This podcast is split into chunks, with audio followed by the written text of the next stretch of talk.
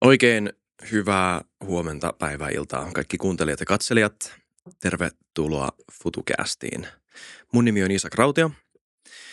On teidän juontaja tänään ja muistakaa tilata kanava, muistakaa tykätä meistä teidän podcast-alustalla ja muistakaa kommentoida, jos tämä jakso herättää ajatuksia. Tämä teille YouTube-katsojille. Muissa paikoissa ei valitettavasti vielä voi kommentoida. Itse asiassa voitte tulla laittamaan Instagramissa viestiä, jos ne jaksot myös herättää ajatuksia tai laittamaan mailia. Mä en kaikkiin pääse vastaamaan. Jotkut on varmaan laittanut mailia meille ja ajatellut, että mä laitan teille mailia, mutta sä et vastaa. Anteeksi. Mä koitan yrittää vastaa, mutta kaikkiin ei pysty. No, öö, mennään jaksoon. Tässä jaksossa meillä on vieraana Pohjoismaisen Afrikan instituutin vanhempi tutkija Liisa Laakso. Tervetuloa. Kiitos. Suoraan Uppsalasta. Tai ei ihan suoraan Uppsalasta, mutta siellä kuitenkin asustelet. Kyllä, eilen illalla tulin Uppsalasta. Kiva. Kiva aina tota, saada uusi mielenkiintoinen vieras podcastiin ja kiva aina myös kuulla, että vieras on kuunnellut meitä. Kyllä, on ollut ihan kiinnostavia keskusteluja ja tuttuja henkilöitä, että, että on ollut kiva kuunnella keskustelua, jossa tuntuu olevan aikaa. Että se on ehkä tänä päivänä erityisen arvokasta, että asioita voidaan vähän pohdiskella. Joo, samaa mieltä. Öö, susta mä oon tiennyt, mutta sun mä varsinaisesti tutustuin nyt kesällä. Öö, me oltiin Kultaranta-keskusteluissa molemmat. Ja näin sun paneelikeskustelu, jossa oli Jaakko Iloniemi, sinä ja tämä Kiina. Linda Jakobson. Linda Jakobson, joo, kyllä. Joo. Joista kaikki itse asiassa voisi olla FutuCast vieraita tulevaisuudessa. Erittäin mielenkiintoisia tyyppejä. Kyllä. Joo. Ja sinä. Että puhuitte erittäin mielenkiintoista asioista. Siinä oli aika vahva Kiinakulma myös. Ja tässäkin jaksossa tulee tulemaan Kiinakulmia, mm. mutta tässä me keskitytään enemmän Afrikkaan. Tämä on ehkä ihan mahdoton kysymys, mutta miten kiteyttäisit Afrikan roolin 2020-luvulla näin niin kuin globaalista näkökulmasta?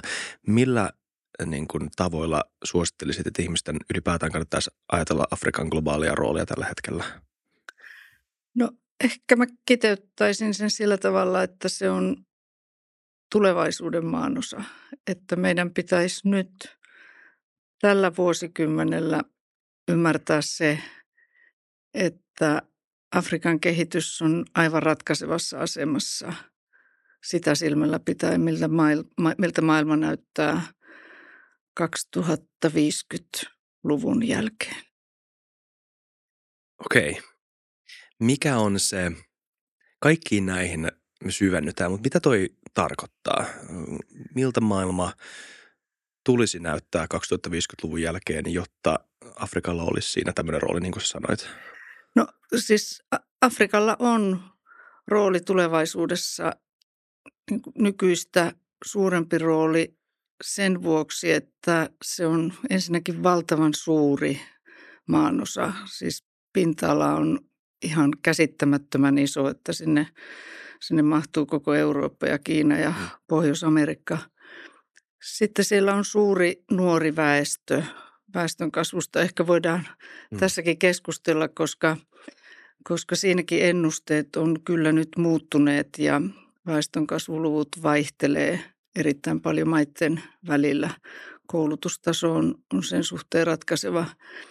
Ja sitten siellä on valtavat luonnonvarat, mineraalivaroja ja sen lisäksi sitten viljelyspotentiaali – on ihan huikea, että vaikka Afrikka tällä hetkellä on riippuvainen ruoantuotannosta, niin, niin potentiaalisesti se on, se on ruoantuottaja.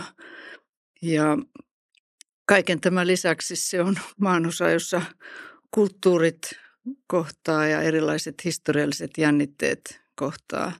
Että myöskin tämmöiset niin kuin hallitsemattomat skenaariot, sodat, on, on sellaisia kehityskulkuja, jotka voi vaikuttaa siihen, miten Afrikka tulee näkymään myös Euroopan tulevaisuudessa. Hmm. Joo, ei ole mitään mahdollisuutta, että me ei käydä läpi koko Afrikan historiaa tai koko maanosan ö, paikallispolitiikkaa. Niin. Pa- kyseessä on iso maa, maan osa anteeksi, jossa on maita kuten Eritrea ja sitten maita kuten Botswana. Mm, kyllä, hyvin erilaisia. Hyvin erilaisia. Ja äm, joku signaali siitä Afrikan taloudellisesta merkitystä, jos, jos puhutaan siitä aluksi, on se, että vaikuttaa siltä, että Kiina on keskittynyt Afrikkaan talouspoliittisesti tai niin kuin kehityksen suhteen tosi kauan. Ja Euroopallakin on viime vuosina ollut, ainakin keskustelua on näkynyt, että on ollut halu laittaa uusi vaihde päälle jollain tavalla ja vastata siihen Kiinan tota, suureen, suureen määrään rahaa, mitä he on lainannut Afrikkaan eri infrastruktuuri- ja muita bisnesprojekteja varten. Tästä mä haluan kysyä yhden jutun ihan aluksi, mm. koska me ollaan jaettu ikään kuin tämä meidän, meidän podcastista. Mä oon mun mielestä itsekin sanonut tämän, että Kiina harjoittaa tämmöistä death trap diplomacy, siis velka-ansa diplomatiaa, että annetaan laina afrikkalaiselle maalle rakentaa joku satama esimerkiksi. Joo. Sitten se ei tuotakaan niin hyvin tai siinä niin projektin hallinnassa on ongelmia, ehkä korruptio, en tiedä mitä, mutta siis projekti ei onnistu tai ne ei saa velkaa maksettua. Ja sitten Kiina tulee ja ottaa tämän sataman haltuun esimerkiksi tai jotain omistuksia tai jotain bisnestä haltuun. Hmm. Mutta onko tälle mitään todisteita, että tämä olisi näin? Onko kyseessä oikeasti vain se, että Kiinakin näkee, että Afrikassa on paljon bisnespotentiaalia?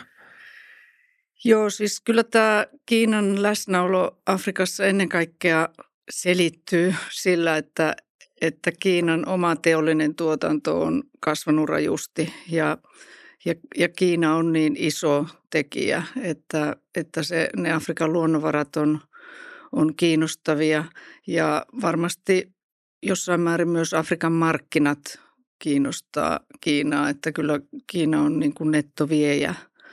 Afrikkaan.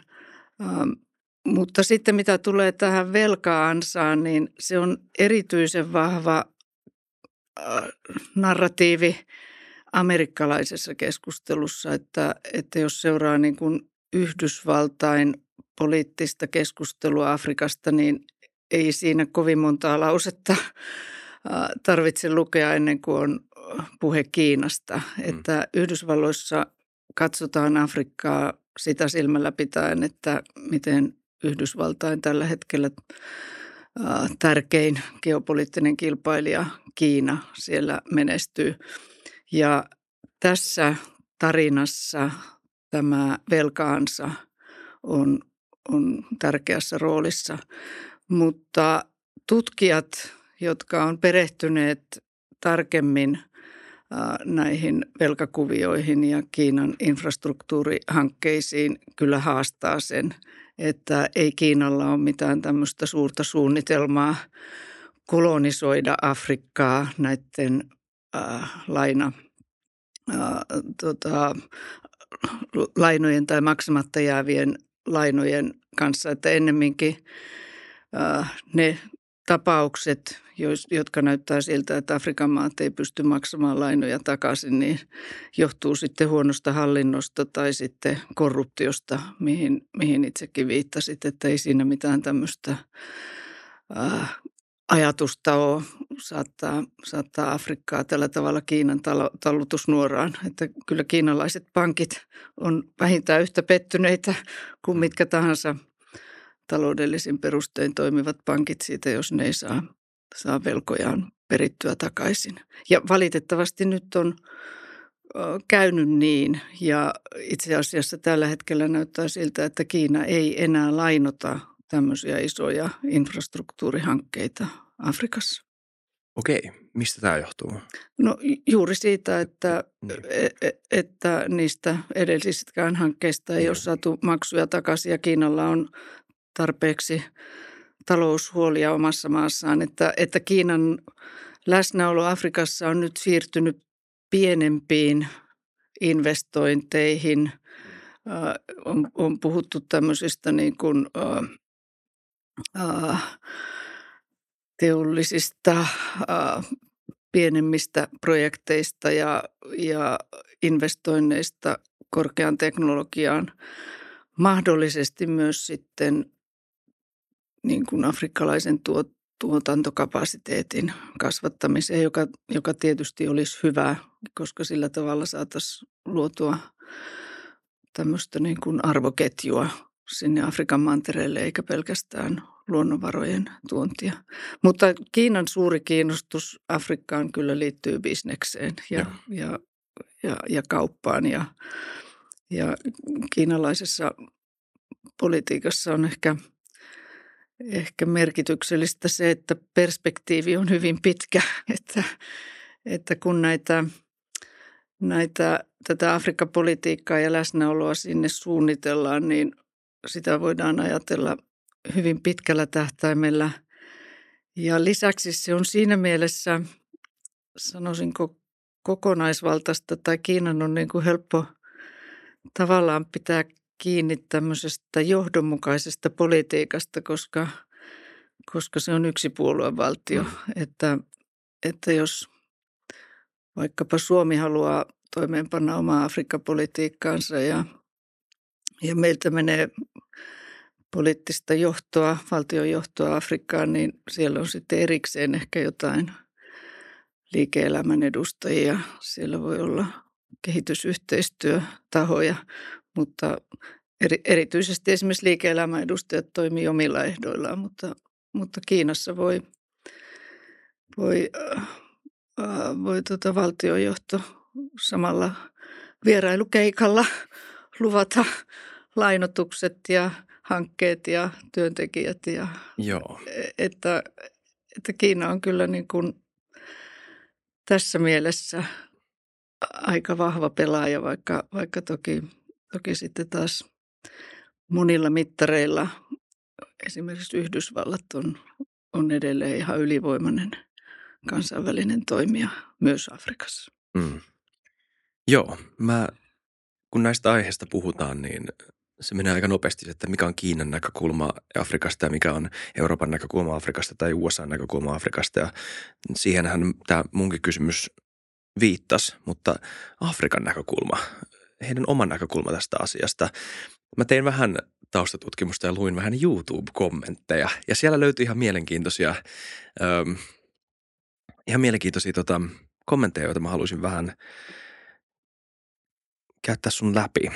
Tietenkään afrikkalainen näkökulma ei ole mikään monoliitti, eikä edes yksittäisten afrikkalaisten maiden, ei siellä ole mistään yksittäistä näkökulmaa näistä asioista, mutta yksi ajat- ajatuksia herättävä kommentti oli mun mielestä se, että, että me ollaan tehty eurooppalaisten kanssa kehitysyhteistyötä, tai eurooppalaiset on antanut meille kehitysapua vuosikymmeniä. Koko tämän viimeisen vuosisadan he on yrittänyt niin kuin auttaa meitä tämmöisissä development-hankkeissa. Nyt noin kymmenen vuotta yhteistyötä Kiinan kanssa on kehittänyt mun maata enemmän, yhteensä enemmän kuin tämä melkein vuosisata eurooppalaisten kanssa. Ja, et, et, ja nä, näin. Tämä oli niinku se näkökulma. Tuossa niinku aika helposti näkee, että mitä siinä, mihin siinä vihjataan tai mitä siinä vihjataan. Luuletko, että tämä on yleinenkin näkökulma siellä? Että halutaan tehdä bisnestä, ei haluta kehitysapua. No varmasti on niin, että se Kiinan läsnäolo on hyvin näkyvää ja, ja, ja Kiina on pystynyt tekemään sellaista yhteistyötä, jonka vaikuttavuus on ollut heti konkreettista. Että esimerkkinä se, että kun, kun korona iski, niin, niin Kiina välittömästi yhden liikemiehen kanssa sopi siitä, että Afrikkaan toimitettiin maskeja hmm. ja rokotteitakin saatiin nopeasti. No kokonaan toinen asia sitten on se, että mikä näiden maskien laatu oli ja rokotekaan ei ole ollut ihan yhtä tehokas kuin, äh, kuin, kuin äh, jotkut länsimaissa kehitetyt rokotteet. Eikä se jakelukaan ole sujunut, tai ei sekään sujunut ongelmitta, mutta ne on olleet hyvin näyttäviä, että, että länsi ja länsi on niin kuin hidas joissain tämän tyyppisissä tämän tyyppisissä hankkeissa.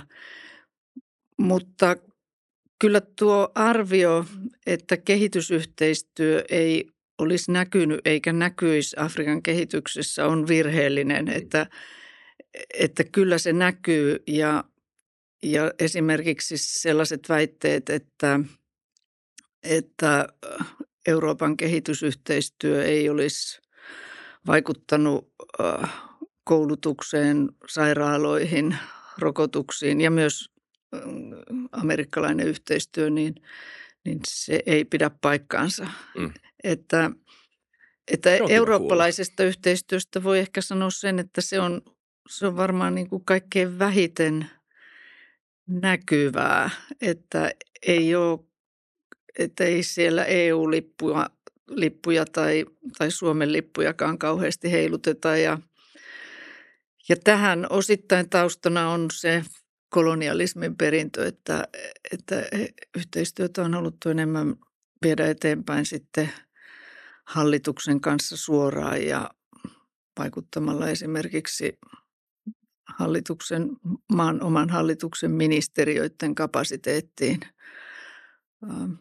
Mutta Kiina on onnistunut siinä, että, että se on hyvin näkyvä toimia mm. Afrikan maissa. Ja kyllähän nämä infrastruktuurihankkeet, esimerkiksi tien rakentaminen, niin on semmoinen, joka välittömästi helpottaa tavallisten kansalaisten elämää. Kyllä.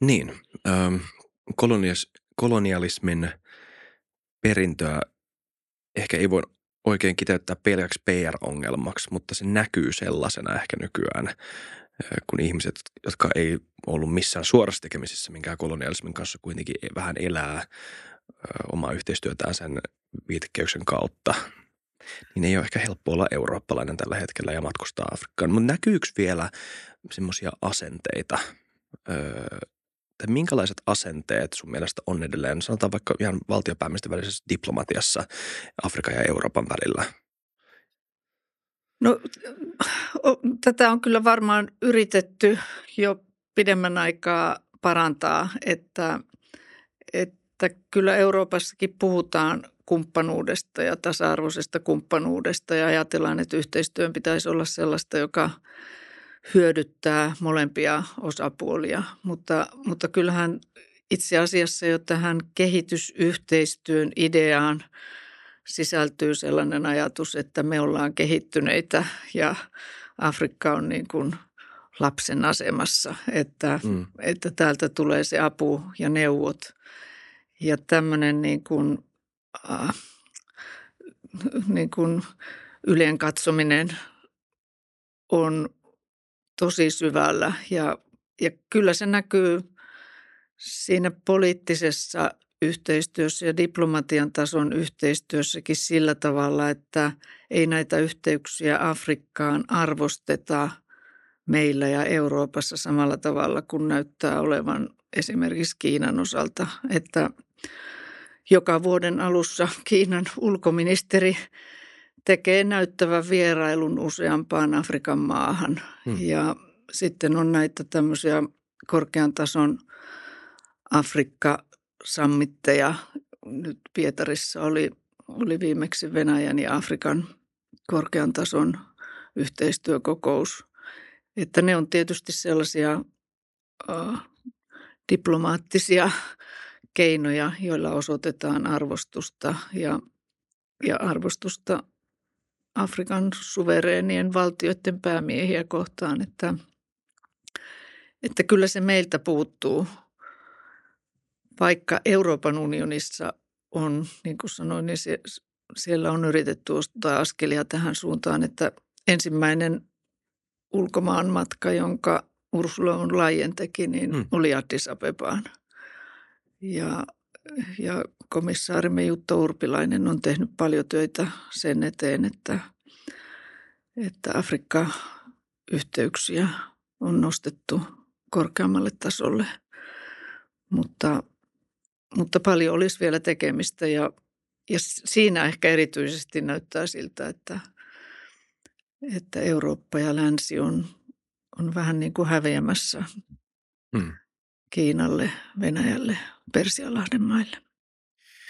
Mitä se tarkoittaa laajemmin nyt, kun maailman järjestyksen muutosta puhutaan ja siitä, että tämä toisen – anteeksi, kylmän sodan jälkeinen maailma on ikään kuin murrentumassa. Ehkä on jo murrentunut, vaikea sillä laittaa näin etukäteen mitään päivämäärää, mutta voi hyvin olla, että me tarkastellaan tätä aikaa vuonna 2023 siinä aikana, kun se mureni jo. Öm, ja Alex Tubb on myös puhunut tästä paljon. Mikä rooli globaalilla etelällä ehkä erityisesti Afrikalla on. Öm, se on jännä, miten se on jännä elää näitä aikoja netissä, koska netissä näkee tosi suoraan, että minkälaisia mielipiteitä ihmisillä on eri paikoissa. Ja yksi selkeä asia on se, että monet, monet, monet poliittiset kysymykset, Venäjän Ukrainan sota yksi yhtenä mm. esimerkkinä, jakaa tosi paljon mielipiteitä Afrikassa. Öm, minkälainen turvallisuuspoliittinen rooli tai minkälainen geopoliittinen rooli Afrikalla tulee olemaan? Kuinka tärkeää on se, että, että tai mihin Afrikka itse asiassa tällä hetkellä kallistuu, kun puhutaan siitä, että kumman jengin se maan osa valitsee tässä uudessa maailmanjärjestyksessä. Miltä se näyttää? Mihin nämä palikat on laskeutumassa tällä hetkellä? No Afrikka on ehkä juuri tämmöinen aidalla istuja ja sitä selittää kyllä se, että, että esimerkiksi Ukrainan sota on kaukana Afrikasta. Mm. Että toki nämä, nämä tota, ruoan kuljetukseen ja ruoan hintoihin liittyvät asiat kosketti suoraan Afrikan valtioita ja, ja kansalaisia. Mutta muutoin se on kaukana oleva sota ja siihen niin kuin tällä tavalla ideologisesti ja kysymyksenä siitä, että, että mikä on ollut Venäjän motiivi tai äh, ja onko jotain oikeutusta tälle sodalle, niin ne, ne on kyllä kaukaisia afrikkalaisille ja siihen afrikkalaiseen poliittiseen keskusteluun. Mutta kun sitä on erilaisessa propagandassakin käännetty tämmöiseksi idän ja lännen väliseksi kamppailuksi, niin silloin se tietysti voidaan yhdistää kolonialismiin ja kolonialismista käytävään keskusteluun. Ja se on taas selvästi sellainen painotus, jota meidän on vaikea hyväksyä ja meidän on vaikea niin kuin ymmärtää. Mutta ehkä tässä on semmoinen tilanne, että Afrikka oikeasti voi tehdä valintoja ja miettiä sitä, että, että ketkä on sille kaikkein hyödyllisimpiä kumppaneita. Että nyt esimerkiksi Venäjä on ollut merkittävä puolustustarvikkeiden viejä Afrikan maille. Mm. Ja, ja ei tämä Ukrainan sota näytä horjuttaneen sitä asemaa ollenkaan, mutta ei Venäjällä muutoin mitään kovin merkittävää roolia esimerkiksi Afrikan kaupassa ole. Joitakin aloitteita on ollut, ollut ydinvoimalla hankkeiden toteuttamiseksi, mutta ne tuntuu ainakin tällä hetkellä vielä aika, hmm. aika utopistisilta mutta onko tuo länsivastaus niin. oikeasti vain antikolonialismia? E, koska sehän, eikö se ilmene mitenkään muilla tavoilla nykyään? Mä muistan siis, mä en ehkä saa kertoa kuka tämä oli, mutta sotilas, joka oli ollut yhdessä Afrikan maassa rauhanturvaoperaatiolla just siihen aikaan, kun tämä sama maa päätti, että me ei haluta enää teitä joukkoja tänne, me halutaan Wagnerit, koska ne saa asioita aikaan tai mitä tahansa, mm. se, mikä se syy nyt olikaan silloin mikä jotenkin tuntuu ihan käsittämättömältä päätökseltä, että miksi joku haluaisi vapaaehtoisesti Wagner-tyyppejä omaan maahansa. Mm. Mutta siellä nähtiin asia niin. Niin voiko toi oikeasti perustua vaan kolonialismin peristö, perintö ja si, sellaiseen katkeruuteen? Tai onko se ihan niin kuin, onko se jonkunnäköistä tyytymättömyyttä tähän nykyiseen läntiseen maailmanjärjestykseen tai tapaan toimia? No näissä Länsi-Afrikan maissa ja missä nyt Wagnerkin toimi, niin siellä on kyllä ollut vahva niin kuin sotilaallisella puolella vahva toimija on ollut Ranska. Ja, ja Ranskan rooli ihan oikeutu, oikeututusti mm. on kyllä saanut kritiikkiä äh, osakseen sen takia, ja se, se liittyy kyllä kolonialismiin, että, mm. että Ranska on ollut sotilaallisesti läsnä nais, näissä maissa aina niiden itsenäistymisestä lähtien. Ja Ranskan perimmäinen motiivi tähän sotilaalliseen läsnäoloon on ollut tukea vallassa olevia hallituksia ja tukea sitä ranskalaista taloudellista toimintaa näissä maissa. Ja monet niistä on olleet raaka-aineiden öljyn tai uraanin viejiä Ranskaan. Ja, ja koska se on ollut tämmöistä yksipuolista raaka-ainevientiä, niin, niin silloin on työpaikkojen luominen jäänyt vähemmälle. Joo. Että jos nyt otetaan esimerkiksi Niger, jossa, jossa oli vallankaappaus kesällä, niin, niin se on edelleen yksi maailman köyhimmistä maista. Lukutaitoisuusasteet on, on hyvin alhaisia hmm. siitä huolimatta, että, että sillä on, on merkittävät uraanivarat ja se on koko ajan vienyt tätä uraania Ranskaan – että tämän tyyppistä katkeruutta näiden niin kuin, tämän tyyppistä katkeruutta länttä kohtaan on. Ja kyllä siinä tietysti myös Euroopan unionin muut jäsenmaat saa syyttää itseään ja ehkä jossain määrin myös YK, että miksi on sallittu se, että entinen siirtomaavalta Ranska on näin dominoivassa roolissa, että miksi miksi kansainvälinen yhteisö ei ole, ei ole lähtenyt rakentamaan äh, suhteitaan mm. kuin reilummille periaatteille. Et, että tähän liittyy paljon katkeruutta. Ja, ja sitten myös se, ehkä tämä tämmöinen niin kuin länsivastaisuus on sillä tavalla kaksiteräinen miekka, että toisaalta siihen, siinä on myös mukana semmoista lännen arvostusta tai länsimäisen kulttuurin arvo, arvostusta, joka näkyy nyt muun muassa näissä siirtolaisvirroissa, että ihmiset kuitenkin haluaisi lähteä Eurooppaan ja, ja monilla on sukulaisia tai perheenjäseniä Euroopan maissa, joista lähetetään sitten rahalähetyksiä kotiin, että mm. länsivastaisuutta on olemassa, mutta myös on erittäin vahvoja siteitä mm. länteen ja läntisiin yhteiskuntiin, että, että se ei ole ehkä niin, niin yksulotteinen, kun sen sijaan nämä uudet toimijat Afrikan mantereella, niin kuin Kiina, niin ne on pystyneet aloittamaan pikkasen puhtaammalta pöydältä, että ei kiinalaisen yhteiskunnan ja afrikkalaisten yhteiskuntien välillä ole semmoisia siteitä kuin vaikkapa Senegalin ja Ranskan välillä, että, että ei, ei Kiinassa asu sellaisia määriä afrikkalaisia tai afrikkalaistaustaisia ihmisiä kuin, kuin esimerkiksi Euroopassa. Hmm. Um, Kyllä. Entäs demokratiakehitys Afrikasta? Siitä on puhuttu paljon ja sitä saat, muistaakseni myös, tota, siitä sä oot myös puhunut jonkun verran ää, ja työskennellä sen parissa. Äm, taas, valtava maanosa, monta maata, mutta kokonaiskuva sen mantereen demokratiakehityksestä ei näytä kovin positiiviselta just nyt. Miten sä kiteyttäisit sen? No se on vähän notkahtanut ja nyt tässä nämä sotilasvallankaappaukset on erittäin merkittävä ja iso takapakki. Hmm. Mutta jos me katsotaan niin kuin koko maailman demokratiatrendejä, hmm. niin Afrikka on niin kuin suhteellisesti vielä hyvällä polulla.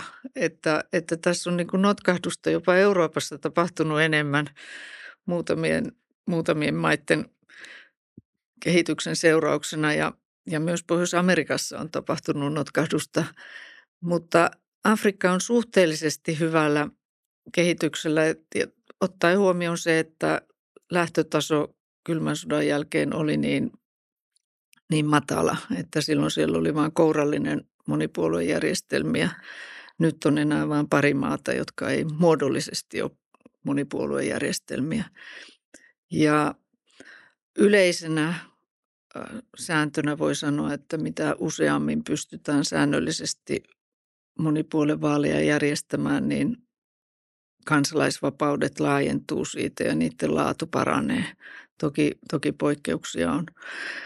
Mutta nyt siis nämä sotilasvallankaappaukset ja sotilaat on todellinen uhka demokratialle.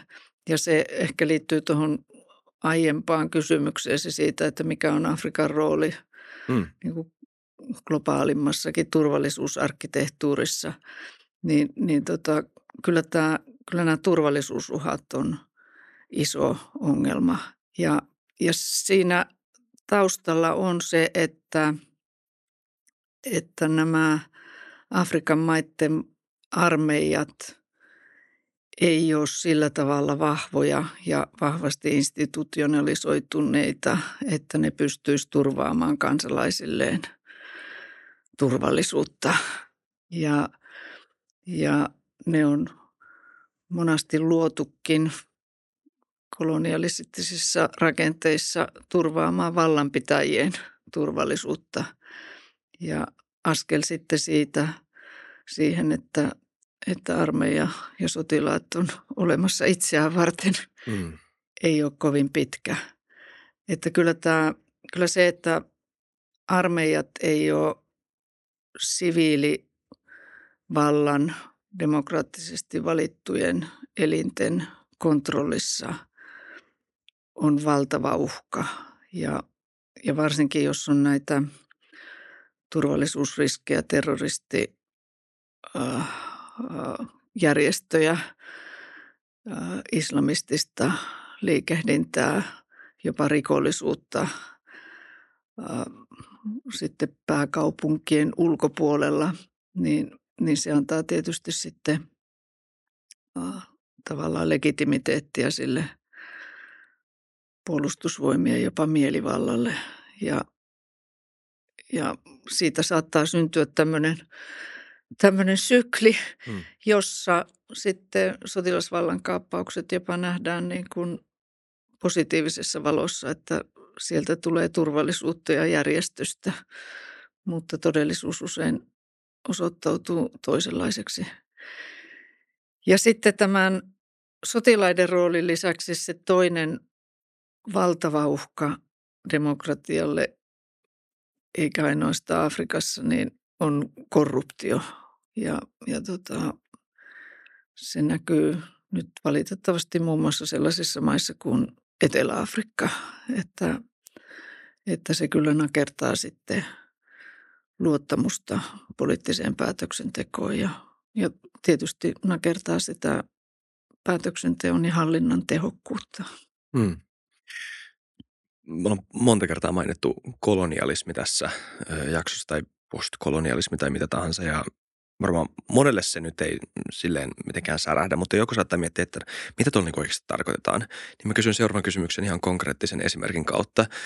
Jos yhtenä kolonialismin perintönä voidaan nähdä se, että tuhansia yhteisöjä, niistä ikään kuin muodostettiin, mitä se on 53 maata, tai kuinka monta maata siellä nyt on tällä hetkellä, niin, niin onko edelleen Afrikassa tai joissain maissa – haasteena demokratialle se, että ei ole vielä näiden sen niin kuin itsenäisyyden jälkeisten sukupolvien aikana ehtinyt muodostumaan minkäännäköistä semmoista yhtenäistä demokraattista kansalaisyhteiskuntaa.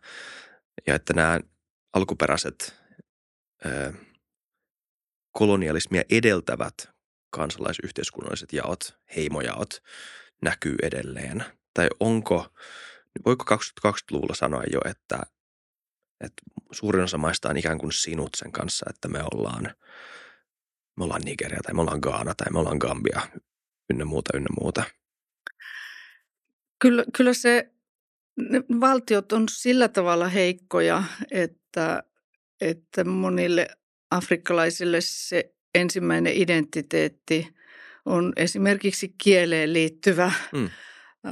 etninen ryhmä – tai heimo, miten näitä nyt sitten kutsuttaisiin, tai alueeseen liittyvä lähempi yhteisö. Ja se koetaan sitten sellaisena yhteisönä, joka myös antaa turvallisuutta ja tukea, että, että se niin kuin kansallisvaltion tasoinen yhtenäisyys voi olla aika ohutta jalkapallossa varmaan kyllä näkyy tämä, että, että kyllä kaikki kamerunilaiset kannattaa, kannattaa Kamerunin, kamer, kamer, Kamerunin pelaajia ja mm. nigerialaiset Nigerian, että, että, että kyllä ne sitten toisaalta taas nämä, nämä valtioiden rajat niin mielivaltaisia kuin ne, on, ne ovat olleetkaan, niin on,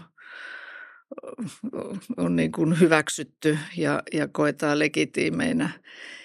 Ja tähänkin liittyy sitten se, että sillä pelkällä etnisellä jaolla tai maiden koolla tai, tai näiden rajojen mielivallalla ei voi selittää sitä valtion vahvuutta tai heikkoutta, koska on olemassa esimerkiksi ö, entiteettejä, kuten Somalia, jossa on mm. yksi kieli, yksi etninen ryhmä. Siitä huolimatta siellä on klaanien välisiä konflikteja. Ja sitten on olemassa pieniä valtioita, Burundi ja Ruanda, jotka, jossa rajat noudattaa ikivanhoja kuningaskuntia, mutta epävakaus on silti ollut, ollut melkoista.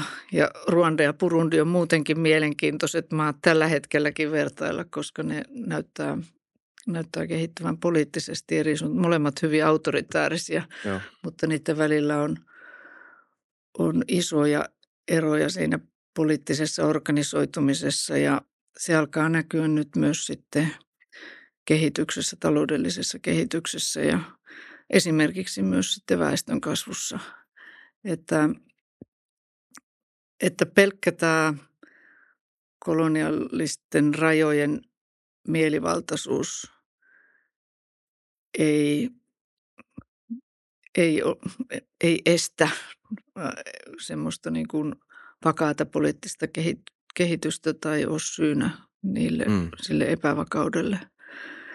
Mitä mieltä saat siitä näkemyksestä? Anteeksi, jos olisit sanomassa niin. jotain, mutta tämän, että liberaalin demokratian huono maine globaalisti kytkeytyy aika usein semmoisiin samankaltaisiin mädätysmemeihin, mitä myös Euroopassa näkee monissa antidemokraattisissa yhteyksissä, että jos, me, jos meistä tulee liian vapaita, liian demokraattisia, niin kuin eurooppalaiset, niin meistä tulee meidän yhteiskunta me, siitä tulee rappiollinen tai siitä tulee aivan liian tota, vapaamielinen ja kaikki on sallittua ja ei ole enää niin kuin yhteiskunnallisia rooleja, sukupuolirooleja, bla bla bla, tämmöisiä muita juttuja, mitä saatetaan joissain yhteisöissä pitää erittäin tärkeinä tai ainakin perinteellisinä. Semmoisina asioina, mitä, joiden katomista pelätään, niin onko liberaalidemokratia myös hävimässä PR, pito, piti toi siis paikkansa tai niin. ei, niin onko tämä PR-peli myös semmoinen asia, mikä, millä on rooli? Koska aika Joo. usein unohdetaan, että, että suurin osa maailmasta on kuitenkin aika konservatiivinen. Joo, mutta ei se, siis Afri- Afrikassa, kun siellä esimerkiksi tämmöisen afrobarometrimittausten mukaan, niin kyllä suurin osa afrikkalaisista haluaa demokratiaa ja Joo. haluaisi toimivaa demokratiaa. No hyvä, ei demokratia ei siinä mielessä ole kriisissä, mutta on näkyvissä joitain – piirteitä siitä, että turvallisuus kuitenkin koetaan tärkeämpänä ja se liittyy näihin niin kuin kasvaneisiin turvallisuusuhkiin, että ihmiset on valmiit vaihtamaan sitä, sitä demokraattisia arvoja tai vapauksia parempaan turvallisuuteen, että siinä näkyy tämmöistä, mutta ei se demokratia niin kuin liberalismin ideoiden vuoksi ole kriisissä Afrikassa. En ainakaan itse usko tätä. Mm. Ja esimerkiksi siis tämmöinen konservatiivisuus, jota ilman muuta monissa afrikkalaisissa poliittisissa kulttuureissa on, joka saattaa liittyä patriarkaalisuuteen, saattaa liittyä siihen, että on vielä, äh, vielä niin kuin aika paljon semmoista kyläyhteisöllistä hmm maaseudulta äh, peräisin olevaa poliittista järjestäytymistä, niin ei se monipuoluejärjestelmä estä sen näkymistä. Että esimerkkinä nyt Ugandan lainsäädäntö seksuaalivähemmistöjä Joo, kohtaan, joka joo. on saanut paljon huomiota ja, ja kansainvälistä, äh, jo- jo- joka on niin kuin kansainvälisesti tuomittu Mm. muun muassa Euroopan unionissa, niin sehän on ihan niin kuin parlamentaarisen lainsäädännön ja keskustelun kautta syntynyt, Joo. että yksi kansanedustaja Ugandan parlamentissa teki tämmöisen lakialoitteen, että homoseksuaalisuus täytyy maassa kieltää, koska se ei ole afrikkalaisten eikä ugandalaisten perinteiden Mm. mukaista. Ja se sai kannatusta Joo. demokraattisesti valitussa parlamentissa. Että se on mennyt täysin näiden proseduurien mukaan. Ja tämmöisen niin kuin lain niin kuin hyvän hallinnon mukaiseen tai, tai, tai laillisuusperiaatteeseen liittyy sitten myös ehkä se toivo siitä, että,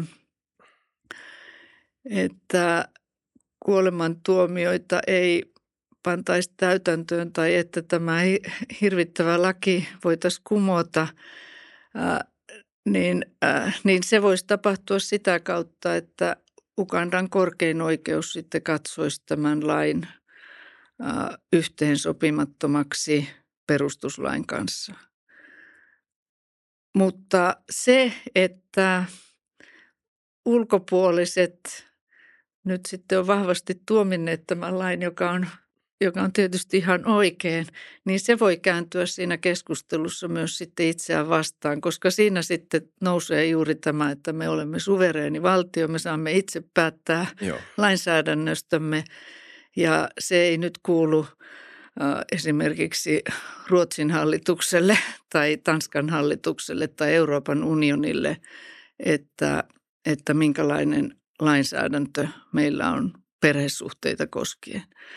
Että nämä on äärimmäisen herkkiä asioita ja, ja helposti juuri erityisesti syystä tai toisesta seksuaalivähemmistöihin liittyvät kysymykset on poliittisoituessaan tosi kuuma aihe. Kyllä. Ja, ja siihen Ja on ihan niin syystä siis, etenkin joo. jos tämmönen, tämmöisestä laista puhutaan. Me ollaan siis otettu tämä puheeksi muissakin jaksoissa, koska mun tämä kiteyttää Joo, tämän eettisen ongelman, diplomaattisen ongelman tällä hetkellä. Että siis, kyllä. et totta kai halutaan kannustaa demokratiakehitystä, mutta samalla Eurooppa on ollut aina, etenkin Suomi, Ruotsi, Tanska, on ollut suuria ihmisoikeuksien puolesta puhujia. Joo, Ja ollaan myös yritetty tehdä semmoistakin ehkä niin kuin jopa lähetyssarna ja duunia Afrikassa vähän, että puhutaan ihmisoikeuksista ja Joo. tasa-arvosta ja joo, naisten oikeuksista, Joo. nuorten tyttöjen oikeuksista. joo, Kaikki todella hyviä asioita. Joo. Hyvä, että me puhutaan niiden puolesta. Mutta jos sä sanot, että ei kiitos, niin. niin mitä sit? Joo, ei siinä, mun näkemys on se, että ei ole mitään muuta tietä kuin se, että yrittää tukea niitä paikallisia tahoja ja löytää sellaisia paikallisia Mm. kumppaneita, jotka jakaa samat arvot kuin me. Että, et, että mitään muuta kestävää tietä ei ole olemassa. Ja, Demokratiassa ei ole ja se on pitkä, ei ole oikoteita ja se on, se on pitkä tie, että, että täytyy ehkä niin kuin kärsivällisesti hyväksyä ne keskustelut, joita näissä maissa käydään, jo- jota esimerkiksi Ugandan parlamentissa käydään. Ja siellä on myös poliitikkoja ja, ja kansanedustajia, jotka jakaa samanlaiset arvot kuin me. Joo. Mutta, tota, mutta että tämä nyt pitkänä vastauksena tuohon edelliseen kysymykseksi, että, että kyllä, kyllä nämä niin kuin demokraattiset arvot ja, ja liberaalit arvot jossain määrin jaetaan, Mm. mutta sitten tämä tämmöinen niin kuin konservatiivisuus, jopa tietynlainen fundamentalismi, niin ne on asioita, jotka näissä yhteiskunnissa on läsnä siitä huolimatta. Ja, ja sehän on ollut yksi demokratiaprosessin tragedia esimerkiksi Pohjois-Afrikassa, että kun tapahtui tämä, tämä poliittinen avautuminen, niin sitten tulikin fundamentalistisia islamilaisia liikkeitä valtaan. Että ei me oikein voida lännessä niinkään toimia, että, että ensin tuetaan ja toitotetaan sen puolesta, että kansalaiset saa itse valita hallituksensa. Ja sitten kun vaalit on järjestetty, niin sitten sanotaan, että väärin valitsitte. Ei, ei, ei, ei näitä voi päästää, Joo. päästää valtaan. Että tota, työ on pitkä ja kyllä sen pitäisi nousta sieltä kansalaisyhteiskunnasta ja kansalaisyhteiskunnan järjestäytymisestä. Koulutus on tärkeä asia, että, että ehkä nyt erityisesti äh, tutkimuslaitosten ja yliopistojen edustajina niin, niin korostaisin koulutusta ja myös korkeakoulutusta, että, että koulutuksessakaan ei riitä se, että huolehdittaisiin lukutaidosta ja ja peruskoulutuksesta, vaan kyllä näissä maissa pitää olla myös semmoista tiedon tuotantoa ja vahvaa asiantuntijakoulutusta, Joo. että, että ne pääsee niin kuin itsenäisesti päättämään tulevaisuudestaan ja, ja kasvattamaan semmoista, sanoisinko demokraattista kompetenssia, että pelkät, pelkät instituutiot vaalit, vaaliorganisaatio, hyvä perustuslaki ei riitä. Täytyy olla myös sitten sitä kompetenssia käyttää asiantuntemusta päätöksenteon valmistelussa ja, ja viedä läpi päätöksiä, jotka ei aina ole helppoja. Hmm. Mun optimistinen punainen lanka tässä on se, että jos me opitaan käymään tätä keskustelua – paremmin, niin se voisi tehdä hyvää myös meidän demokratiakehityksellä. Mä oon käänteisesti jotenkin tosi huolissaan aina, kun mä kuulen nuoren ihmisen sanoman, että, että sanotaan vaikka, että ennakkoluulot, rasistiset ennakkoluulot on väärin, mm. koska ne ei vaan kuulu 2020-luvulle. Mm. Että jos toi on sun vasta-argumentti rasismille, että ei vaan kuulu tänne ja blää, mm. niin mä oon aika huolissani. Että jos toi on sun paras argumentti sitä vastaan, meidän pitäisi oikeasti ehkä miettiä uudestaan niitä syitä, miksi me tykätään demokratiasta, miksi se on hyvä idea, miksi se on huono idea, että meillä on rasistisia ennakkoluuloja tai mikä muu, mikä tahansa se syy onkaan. Mm. Se syy ei voi olla vaan blää. Ja ehkä kun sä tapaat ihmisiä tai seksuaalivähemmistöä mm. tai vastaavaa, että miksi on hyvä asia, että heillä on oikeudet. Mm. Ja sitten kuunnella, että jos joku on sitä mieltä, että ei, mun mielestä mä oon eri mieltä sun kanssa, niin he ei tule ikinä kuuntelemaan semmoista argumenttia, että no ei tämä ole enää ok 2020-luvulla. Ei se mm. ole mikään argumentti. Mm. Että, niin siksi mä oon vähän huolissani näiden välillä, kun mä kuulen nuorten ihmisten sanovan Suomessa näin, koska se tarkoittaa, että ei ole välttämättä oikein edes miettinyt sitä. On ehkä vaan sitä mieltä sen takia, että kaikki ympärillä on sitä mieltä. Mm. Että siitä on ikään kuin tullut semmoinen kuollut dogma, jota vaan toitotetaan ilman, että oikein ymmärretään sitä syytä sen takana. Niin tämä on ainakin mun optimismi, että me ainakin opittaisiin, me joudutaan ehkä vähän kahlaamaan mudassa ja mm.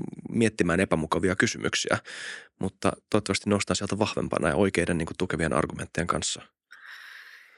Joo, ja kyllä ehkä, ehkä af- afrikkalaisesta kulttuurista on vaikea tehdä mitään yleistyksiä, niin mutta ehkä, ehkä voisi yhden asian sanoa, joka on kyllä tämmöinen niin kuin – keskusteleminen ja, ja, ja keskus, keskusteleva kulttuuri, että se, se varmasti liittyy nyt vielä siihen, että perheet on tärkeitä ja suvut on tärkeitä ja, ja semmoinen niin kuin yhteisön tuki, yhteisö on tärkeä.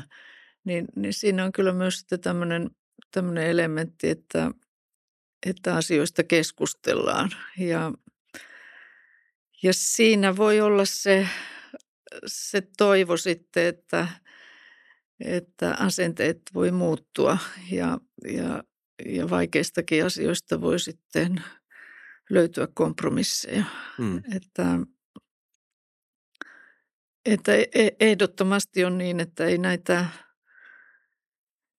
ei näitä tämmöisiä liberaaleja arvoja ja demokratiaa voi ulkopuolelta tuoda ja istuttaa, vaan kyllä sen täytyy syntyä sieltä sisältä ja, ja asettua sitten niihin siihen paikalliseen kehykseen ja, ja paikallisiin arvoihin ja, ja toimintatapoihin. Ähm. Mitkä on sun mielestä Afrikan parhaat onnistujat? Ketkä on onnistunut luomaan yhteiskunnastaan semmoisen, missä hyvinvointi kasvaa ja vapaus kasvaa ja elintaso nousee? Ja mitkä on ne perimmäiset syyt sen takana? No vaikea varmaan niin kuin mitenkään ruveta listaamaan, että e, e, eri mailla on erilaisia vahvuuksia, mutta, mutta lupaavaa kehitystä omaavista maista ja isoista merkittävistä maista ehkä mainitsisin Kenian ja Gaanan, sitten ehkä myös Sambia, Botswana, joka aikaisemmin oli esillä, on myös esimerkki tämmöisestä hyvin vakaasta maasta, mutta se on väestöltään hyvin pieni. Mm. Ja se, se on väestöltään myös aika, aika yhtenäinen, että ja lisäksi siellä on hyvät timanttivarat, että, mm. että kaikki maat ei voi sen mallia kopioida.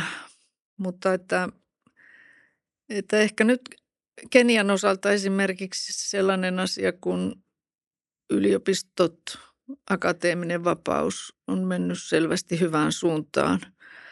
Ja nyt edellinen, edellisten vaalien kierros osoitti, että, että vaalitulos, johon oppositio oli erittäin tyytymätön, niin pystyttiin silti rauhanomaisesti hyväksymään. Että, että tämmöiset merkit esimerkiksi vaaliväkivallan vähentymisestä, niin, niin on kyllä erittäin positiivisia. Mutta paljon riippuu siitä, että miten talouskehitys etenee. Ja koska siellä on, näissä maissa on nuorta väestöä, niin, niin tämmöinen negatiivinen talouskehitys ja työttömyys, näköalattomuus kyllä nopeasti vaikuttaa siihen, siihen maan vakauteen. Joo.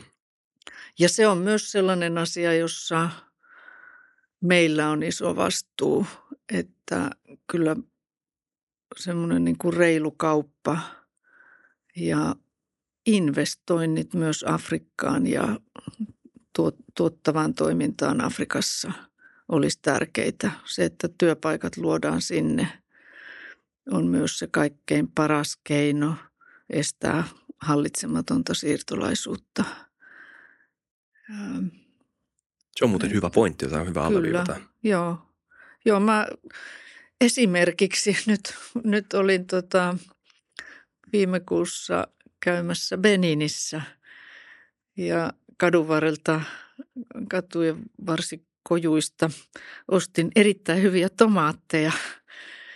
Ja, ja tota, se muistutti siitä, että siellä on Länsi-Afrikassakin on erittäin hyvät olosuhteet esimerkiksi tomaattien viljelylle. Mm. Ja Gaanassakin oli ihan merkittävä teollisuus tomaattisäilykkeiden tuottamiseksi. Mutta tänä päivänä siellä myydään espanjalaisia ja italialaisia tomaattisäilykkeitä. Nämä säilyketehtaat on tyhjillä mm. ja afrikkalaiset, äh, niin sanotut laittomat siirtolaiset – työskentelee melkein orjuudenomaisissa olosuhteissa espanjalaisissa ja italialaisissa äh, italialaisilla tomaattiviljelmillä. Koska niin, Eurooppa haluaa panostaa ruokahuoltovarmuuteen ja joo, maataloustuet joo, ja muut. Joo, joo että, että tämmöisiä on niin kuin ihan hulluja mm. ja typeriä kaup- kaupan rakenteita, jotka, jotka on, on estäneet Afrikkaa kehittymästä. Että, että tämä on – ja kyllä sieltä muuten, muuten myös sitten huomasin Beniniläisissä kaupoissa, että siellä oli myös kiinalaisia tomaattisäilykkeitä. Just. Joo, siis tämä ei, tänne ei ole tarkoitus olla. Mä itse asiassa satun ottaa tämän yhdessä toisessa jaksossa puheessa, joka ei varmaan tulee itse asiassa aika Juhani Rintalan jaksossa. Puhuttiin ruokajärjestelmästä. Ja mä en siis nyt halua puhua ketään närpiöläistä vastaan mm. suoraan tai ylipäätään ruokahuoltovarmuutta vastaan, mutta ehkä on hyvä tehdä selväksi, että tämä ei ole mikään helppo kysymys. Ei, ei. Että että meidän pitäisi kasvattaa kaikki Suomessa tai että se olisi hyvä idea ö, kokonaistilanteen kannalta, koska monessa maassa on nimenomaan hyvät edellytykset sekä sään että tuotanto, tuotantokustannusten suhteen. Ähm, on hyvät olosuhteet ra- kasvattaa ruokaa, olla tuotantomaa, vientimaa, mutta ei ne millään pärjää tietenkään EUn maataloustuille. Joo. Kuka haluaisi ikinä ostaa ruokaa Afrikasta, jos sitä saa halvalla äh, tota, närpiöstä? Joo. Joo, siinä, siinä varmaan niin kuin, en tiedä mikä se viisasten kivi sitten olisi, mutta se, että, että löytyisi sellaiset rakenteet, joissa kuitenkin se paikallistason tuotanto tyydyttäisi ne paikalliset tarpeet ja sitä varten Afrikan alueellinen kauppa on niin tärkeää. Ja nythän Afrikasta on syntymässä niin kuin suurin vapaakauppa-alue mm. maailmassa, että ehkä se, on, ehkä se voisi olla semmoinen mahdollisuus, johon, johon Afrikan maat voisi nyt oikeasti sitoutua – mutta tässäkin sitten näkyy se valtioiden tietynlainen heikkous, että, että niillä on erilaisia tulleja ja erilaisia mm. niin kuin intressiryhmiä Afrikan maiden välillä, että sen vapaakaupan toimeenpano vielä takkuilee. Että, että jos nyt jonnekin palloa heittäisi tästä Afrikan tulevaisuudesta, niin kyllä, kyllä se on – Afrikan oma organisoituminen, että Afrikan unionikin on suhteellisen heikko toimija, hmm. Aika lailla riippuvainen Euroopan antamasta tuesta, riippuvaisempi siitä kuin jäsenmaiden jäsenmaksuista, koska monet jäsenmaat eivät edes maksa jäsenmaksuja.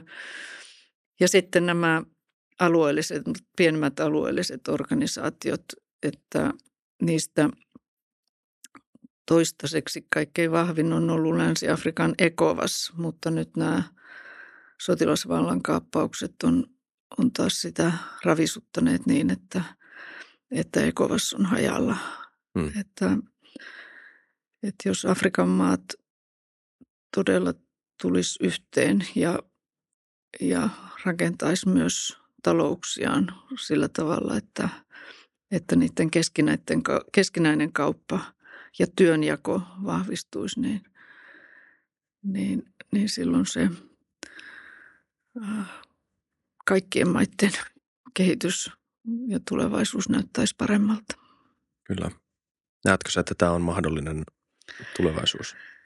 No kyllä ainakin Euroopan unioni kovasti sitä tukee paperilla, Mut, mutta tota, paljon täytyy tehdä työtä sen eteen ja ja tässä alueellisessa integraatiossa näkyy sellainen dilemma, että se on hyödyllistä ja tärkeää pienemmille maille.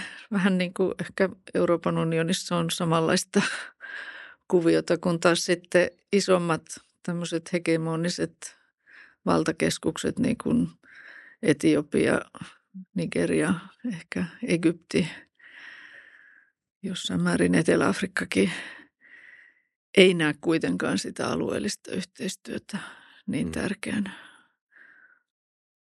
Um, en tiedä sitten, mitä tämmöisessä niin kuin laajemmassa geopoliittisessa kamppailussa ja arkkitehtuurissa tulee tapahtumaan, että onko, onko BRICS-yhteistyö sellainen, joka, joka käynnistäisi sitten niin kuin Afrikan – sisäisen integraation vähän, vähän niin kuin isommalla vaihteella kuin mitä se nyt on edennyt. Kyllä. Kiitos tosi mielenkiintoisesta jaksosta. Vielä viimeinen kysymys. Mitä,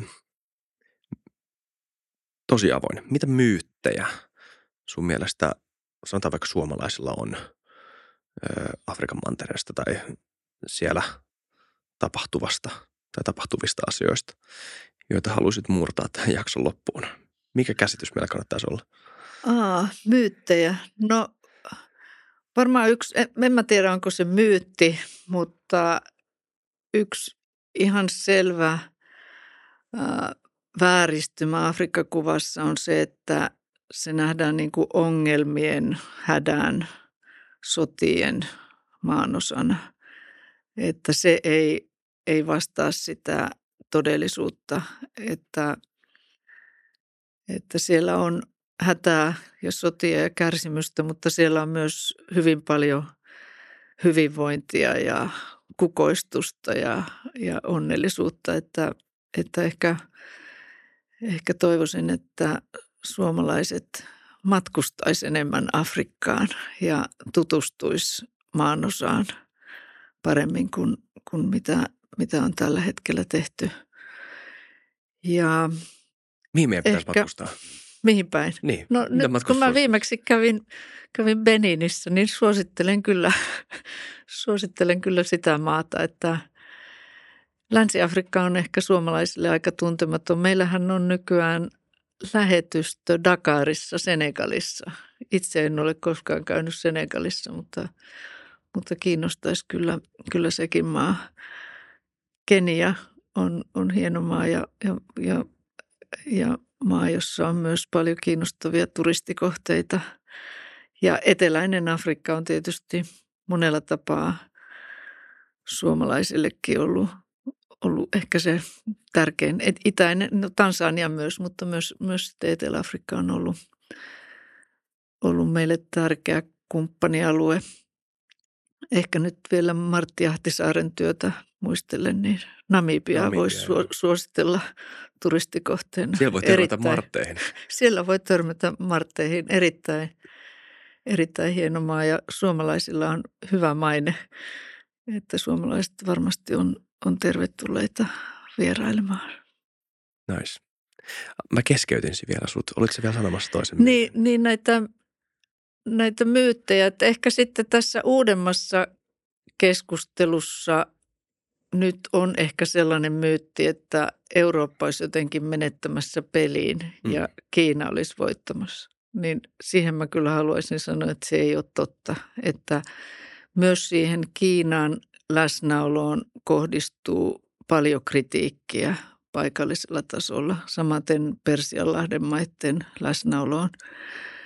Ja paljon on semmoista, semmoisia siteitä ja semmoista yhteistyötä eurooppalaisten kanssa, jota todella arvostetaan. Että meidän on, on tärkeää niin kuin tunnistaa ne erilaiset keskustelut ja löytää ne kumppanit. Ja niissä asioissa, joissa, joissa tämä yhteistyö ja vuorovaikutus on epäoikeudenmukaista, niin pitää tehdä korjausliikkeitä ja tarvittaessa täytyy osata pyytää anteeksi, että, että esimerkiksi nämä kolonialismin vääryydet on sellaiset, joita valtiotasoilla voidaan pyytää anteeksi. Ja ihan yksinkertaisia asioita esimerkiksi näiden, näiden tota, ä, aarteiden taideteosten palauttaminen Afrikkaan ei maksa kovin paljon meille tai jollekin brittiläiselle mm. museolle, mutta niillä voi olla erittäin suuri symbolinen ää, ää, vaikutus mm. keskinäisiin suhteisiin. Että, Kyllä. Että että tämä on ehkä yksi tämmöinen myytti, jonka, jonka mä haluaisin tässä, tässä purkaa, että ei me olla menetetty Afrikkaa, että meillä on, meillä on erittäin vahvat siteet afrikkalaisiin yhteiskuntiin ja, ja paljon semmoista pohjaa, johon voidaan rakentaa hyvää yhteistä tulevaisuutta sitten 2050 ja siitä eteenpäin. Joo, jep. Ja sinä päivänä, kun brittiläinen musa alkaa palauttaa mitään taideteoksia, niin huhu, siitä tulee. Ne ei edes halua palauttaa Kreikkaan Parthenonin mar- mareita. Niin ei, katsotaan. mä, jostakin mä kuulin jotain arvioita, että se oli joku pieni prosenttimäärä, joka niiden tota, esineistöstä on edes esillä.